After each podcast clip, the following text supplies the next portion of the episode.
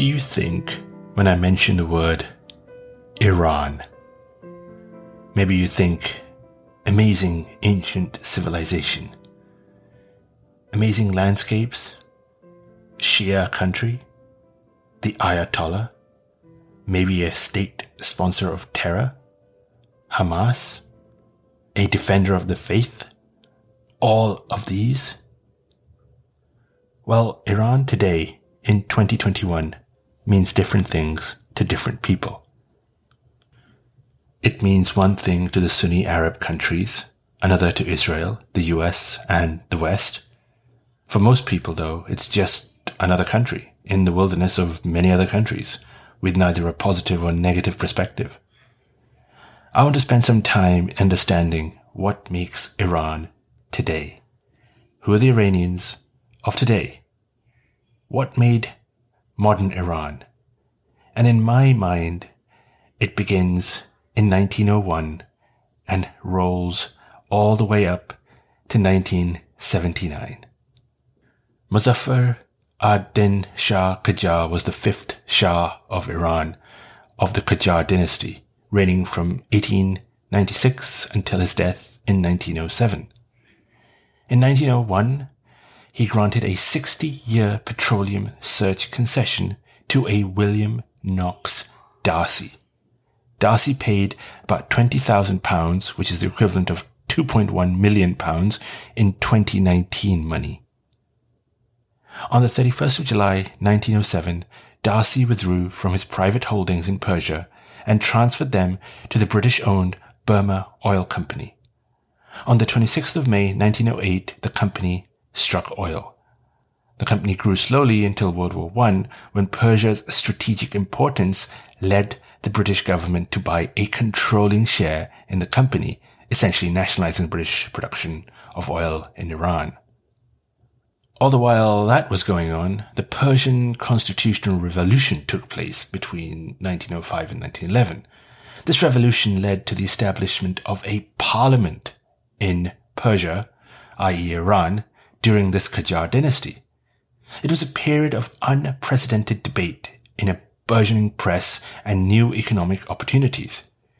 Many groups fought to shape the course of the revolution, and all segments of society were in some way changed and shaped by it. The old order, which the king, Nazaruddin Shah Qajar, had struggled so long to sustain, was finally replaced by a new institution, forms of new expression and social order and political order. Din Shah Qajar signed the 1906 constitution shortly before his own death in 1907. He was succeeded by Muhammad Ali Shah, who abolished the constitution and bombarded the parliament in 1908 with Russian and British support. This led to another pro-constitutional movement. The constitutionalist forces marched into Tehran, forced Muhammad Ali Shah's abdication in favor of his young son Ahmad Shah Qajar, and re-established that constitution in 1909. The constitutional revolution was opposed by the British and the Russians who, att- who attempted to subvert it through backing of Muhammad Ali Shah Qajar, i.e. the son of Muzaffar e Din Shah, who tried to break up the democratic government by force. A guerrilla movement led by Sattar Khan deposed him in 1910. If things sound confusing now, don't worry, hold on to your horses, it's about to get yet more confusing. You see, in the aftermath of World War I, there was general widespread political dissatisfaction with the royalty terms of the British Petroleum Concession under the Anglo-Persian Oil Company known as APOC, whereby Persia received 16% of net profits.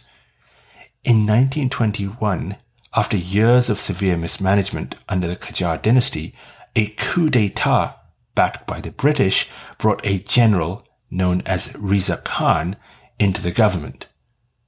By 1923, he had become prime minister and gained a reputation as an effective politician with a lack of corruption. By 1925, under his influence, Parliament voted to remove Ahmad Shah Qajar from the throne and Riza Khan was crowned Riza Shah Pahlavi of the Pahlavi dynasty. Riza Shah began a rapid and successful modernization program in Persia, which up until that point had been amongst the most impoverished countries in the world. Nevertheless, Riza Shah was also a very harsh ruler who did not tolerate dissent. By the 1930s, he had suppressed all opposition and had sidelined the democratic aspects of the constitution. Opponents were jailed and in some cases even executed. Although some agreed with his policies, many, many others did not. One particular opponent was a chap named Muhammad Moghadesh, who was jailed in 1940. This experience gave him a lasting dislike for authoritarian rule and the monarchy, and it helped make Mossadegh a dedicated advocate of complete oil nationalization in Iran. The British angered the Persians by intervening ultimately in their domestic affairs. In the 1930s, Riza Shah tried to terminate the APOC concession that the Qajar dynasty had granted, but Iran was still weak and Britain would ultimately not allow it. The concession was renegotiated on terms again favorable to the British, although the Darcy concession was softened slightly. On the 21st of March 1935, Riza Shah changed the name of the country from Persia to Iran. The Anglo-Persian Oil Company was then just renamed the Anglo-Iranian Oil Company, i.e. the AIOC. In 1941, after the Nazis' invasion of the USSR, the British and Commonwealth of Nations forces and the Red Army invaded Iran. Reza Shah had declared neutrality in World War II and tried to balance between the two major powers, Britain and Nazi Germany. Well, you might wonder why they did invade Iran. The primary reason for the invasion was to secure Iran's oil fields and the Trans-Iranian Railway to deliver supplies to the Soviet Union. Reza Shah was arrested, deposed and exiled by the British, and some other prominent officials were jailed as well. Reza Shah's 22-year-old son, Mohammad Reza Pahlavi, became the Shah of Iran. The new Shah, unlike his father, was initially a mild leader and at times slightly indecisive, during the 1940s, he did not, for the most part, take an independent role in the government, and much of Reza Shah's authoritarian policies were rolled back. Iranian democracy effectively was restored during this period as a byproduct. The British soldiers withdrew from Iran after the end of the war. However, under Stalin, the Soviet Union partly remained by sponsoring two People's Democratic Republics within Iran's own borders. Nationalist leaders in Iran became influential by seeking a reduction in long-term foreign interventions in their country, especially the oil concession, which was very profitable for the West and not very profitable for Iran. The British-controlled AIOC refused to allow its books to be audited to determine whether the Iranian government was being paid what had been promised. The British irked the Iranian population to no end. US objectives in the Middle East remained the same between 1947 and 1952, but its strategy had changed. Washington remained publicly in solidarity and privately at odds with Britain, its World War II ally. Britain's empire was steadily weakening and with an eye on the international crisis, the US reappraised its interests and the risks of being identified with British colonial interests. In 1949, an assassin attempted to kill the Shah.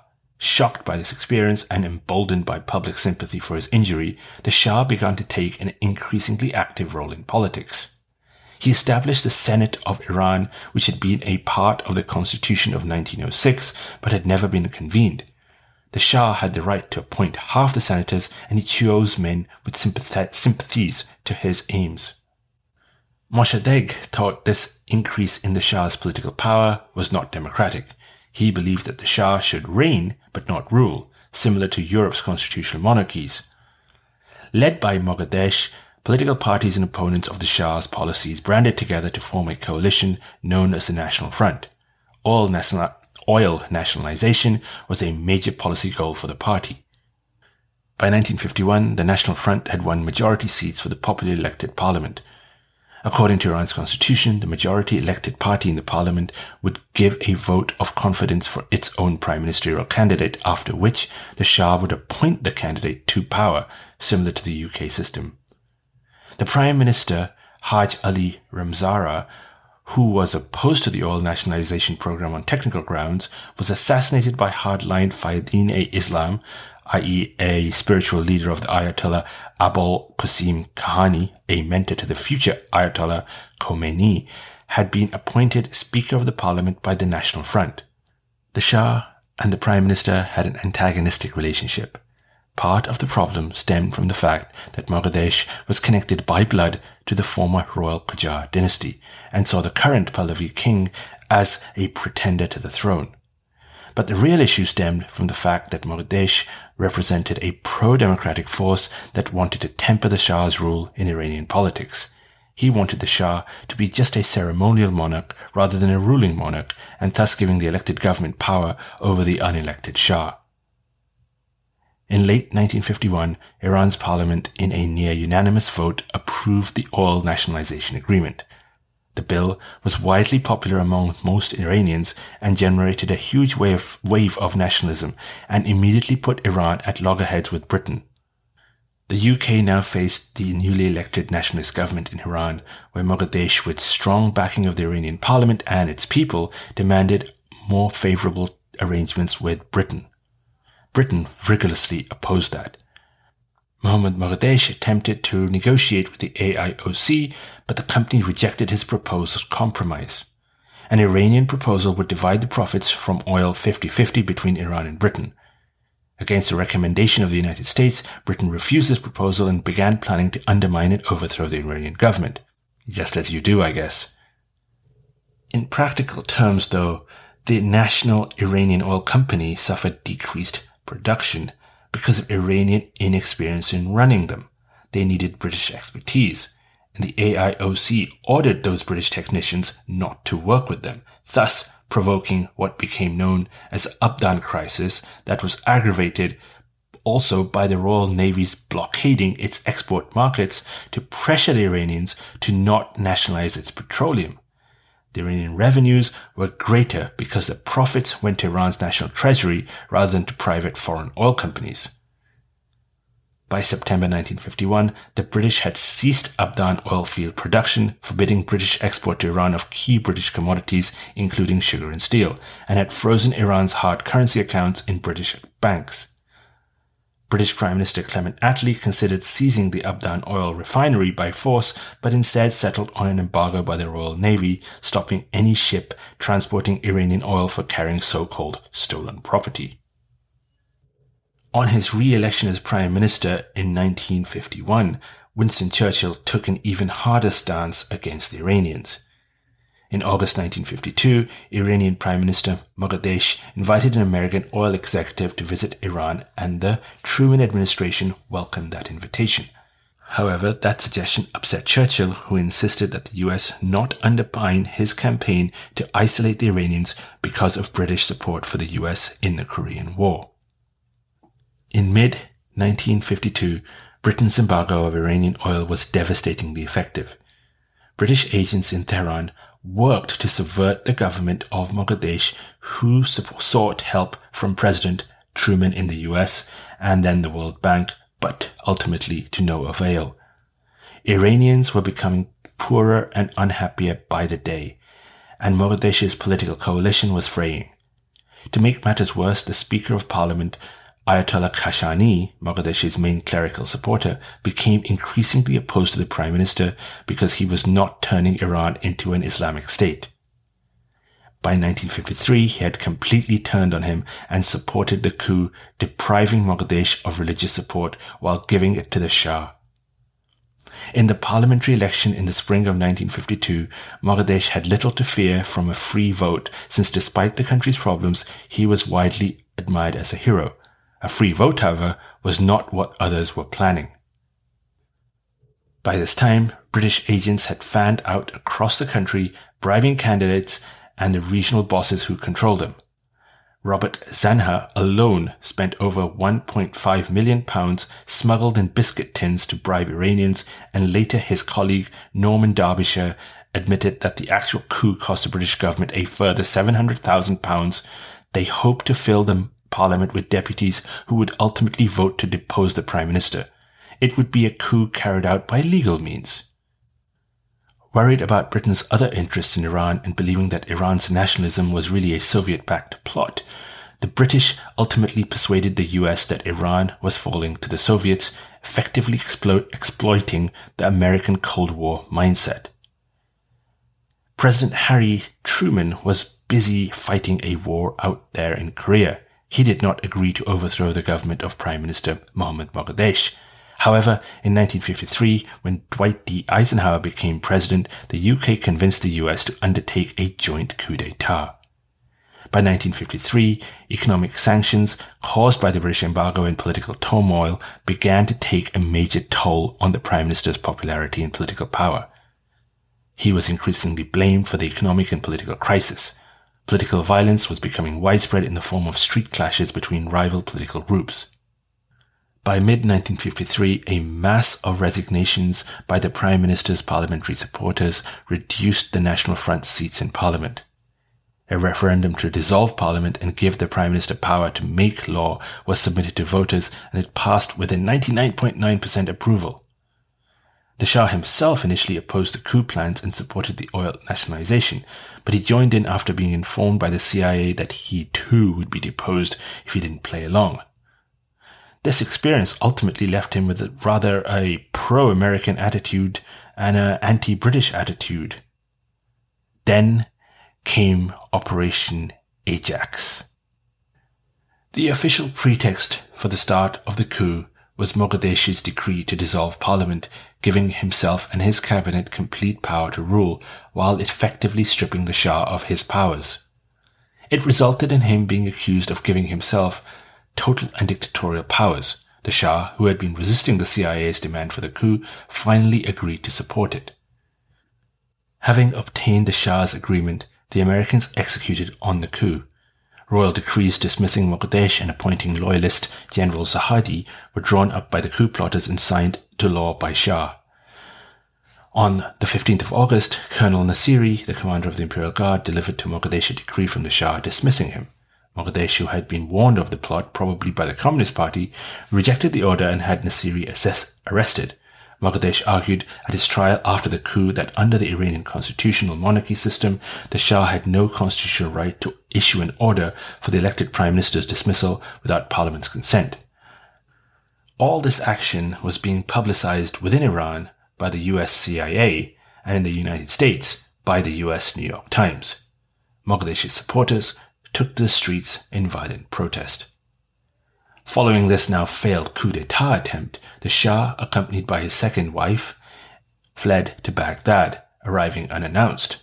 The Shah asked for permission for himself and his consort to stay in Baghdad for a few days before going to Europe. After high-level government consultations, they were escorted to what was known in Iraq as the White House, the Iraqi government's guest house, before flying to Italy in a plane flown by Mohammad Amir Khatami. Soon after, on the 19th of August, hired infiltrators posing as Communist Party members began to organize a communist revolution. They came and encouraged the real communist members to join in. Soon, the communist members took to the streets attacking virtually any symbol of capitalism and looting private businesses and destroying shops. The CIA hired two of the biggest gangsters of the South Tehran ghetto, Icy Ramadan and Shaban Jafari, aka Brainless Shaban, to mobilize protest against Moghadesh. By the middle of the day, large crowds of regular citizens armed with improvised weapons took the streets in mass demonstrations and beat back the Communist Party members. Under Zahedi's authority, the army left its barracks and drove off the communist communists and then stormed all government buildings with the support of demonstrators. At this point, Moghadesh fled after a tank fired a single shell into his house, but he later turned himself into the army's custody. The Shah stayed in a hotel in Italy until he learned what was actually going on, upon which he chokingly declared, I knew they loved me. Dulles, the director of the CIA at the time, flew back with the Shah from Rome to Tehran. Zahedi officially replaced Moghadesh. Moghadesh was arrested, tried, and originally sentenced to death. But on the Shah's personal orders, his sentence was commuted to just three years of solitary confinement in a military prison, followed by house arrest until his death. This coup caused the US long lasting damage on its reputation. After the 1953 Iranian coup d'etat, Pahlavi had aligned with the United States and the Western Bloc to rule more firmly as an authoritarian monarch. He relied heavily on the US for support to hold on to power, which he held on for 26 years. This led to the 1963 White Revolution and the arrest and exile of Ayatollah Khomeini in 1964. So what was the White Revolution? Well, it was a series of legislative reforms introduced by the Shah, introduced over a long period of 16 years, with the first six being introduced in 1963. These included things like abolishing feudalism, nationalizing of some forests, a privatization drive, allowing women the right to vote, education for all, workers' rights, social security, national insurance, among many other things there was a there was actually a minor industrial revolution during this period of reform. Port facilities were improved, the Trans-Iranian Railway was expanded, and the main roads connecting Tehran and provincial capitals were built. Many small factories opened up specializing in clothing, food processing, cement, tiles, paper, and home appliances. Larger factories for textiles, machine tools, and car assemblies were also opened. In the beginning, the White Revolution received most of its criticism from two main groups. One, the clergy, and two, the landlords. The landlords were angry about land reforms because their land was brought by was bought by the government and then sold in smaller plots to the citizenry at a lower price. They also did not appreciate the government undercutting their authority when it came to dealing with peasants or land laborers. The Shia clergy were also angered at the reforms that removed much of their traditional powers in the realms of education and family law, as well as lessening their previously strong influence in the rural areas. The group, or more appropriately, the man who most openly opposed the White Revolution and the Shah himself, was Khomeini, later known as Ayatollah Khomeini. Although the clergy in Iran were not happy about many aspects of the White Revolution, such as granting suffrage to women and the secular local election bill, the clergy were not actively protesting. Khomeini, on the other hand, seemed to undergo a profound change of thought from the traditional role and practice of the Shiite clergy and actively spoke, uh, spoke out against the new reforms and the Shah. In a fiery speech at the Fayaz School in June 1963, Khomeini spoke out against the Shah's brutality towards student protests, and for the first time it was a speech attacking the Shah personally himself. That speech led to Khomeini's exile, but being outside of Iran did not stop Khomeini's protests, nor did it weaken his influence inside of Iran. Khomeini also attacked provisions of the reforms that would allow members of Iran's non-Muslim community to be elected or appointed to local offices. Amidst massive tension between Khomeini and the Shah, demonstrations began in October 1977, developing into a campaign of civil resistance that included both secular and religious elements. The protests rapidly intensified in 1978 because of the burning of the Rex cinema, which was seen as a trigger of the revolution and between August and December of that year, strikes and demonstrations paralyzed the country. The Shah left Iran in exile on the 16th of January 1979 as the last Persian monarch. He left his duties to a regency council, and a Shapur Bakhtiar was appointed as an opposition-based prime minister. Ayatollah Khomeini was invited back to Iran by the government and returned to Tehran to a greeting by several thousand Iranians. On the 11th of February, guerrillas and rebel troops overwhelmed the ro- loyal troops of the Shah and brought Khomeini to official power. Iran voted by national referendum to become an Islamic republic on the 1st of April 1979 and to formulate and approve a new theocratic republican constitution whereby Khomeini became supreme leader of the country in December 1979. This revolution was unusual for the surprise it created throughout the Western world. It lacked many of the traditional customary causes of revolution, such as defeat in war, it may be a fiscal crisis, a peasant rebellion, disgruntled military, and so on and so forth. It ultimately occurred in a nation that was experiencing somewhat relative prosperity, even though, even though it had gone through coups and revolution, coups and revolution, coups and revolution, often sponsored by foreign countries, still caused surprise in the West, produced profound change at great speed. In addition to all of this, the revolution sought a global Shia revival and uprooting of the Sunni hegemony in the region. It was a non-violent revolution, and it helped to redefine the meaning and practice of modern revolutions. Although there was violence in its aftermath, but let's not go down that road. The aftermath of the revolution had massive impact for the world. You now had not a communist state or a capitalist state, but a theocratic state. You had a Shia theocracy, resulting in massive Sunni Shia rivalry that had not been seen for a long time. The subsequent Iran-Iraq war was such an example. The Iranian-backed Hamas as a terror organization became a reality. And America's proxy in the region, Israel, became a victim of Iran's foreign policy. Iran is an ancient culture.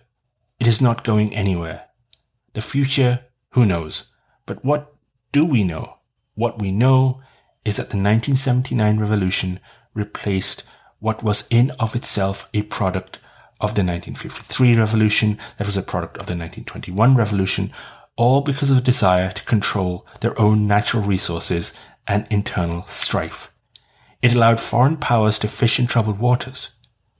The 1979 revolution changed that. For some, it was better. For others, it was way worse. And as we sit here in mid 2021, all I can say is the rest is history. In terms of lessons learned for the Iranian people, after so many years of coups and revolutions and coups and revolutions hatched by Washington DC and London, was that in order to survive, you need to protect your borders and you need to protect your sovereignty and you need to gain your strength. If you're not united internally, you're going to collapse externally. And evidence of that was littered throughout the early part and the mid part of the 20th century.